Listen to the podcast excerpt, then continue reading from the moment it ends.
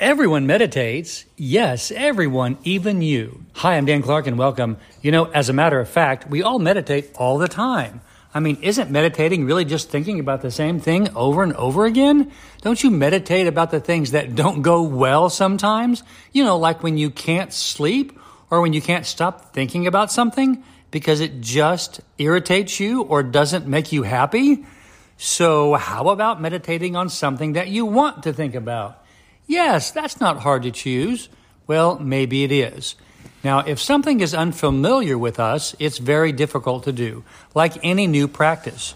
Here's the homework. Today, practice saying to yourself, I love me. I love me. I feel good about me. I'm a good person. Just practice saying those things today as much as you can and see how it makes you feel. I'm Dan Clark.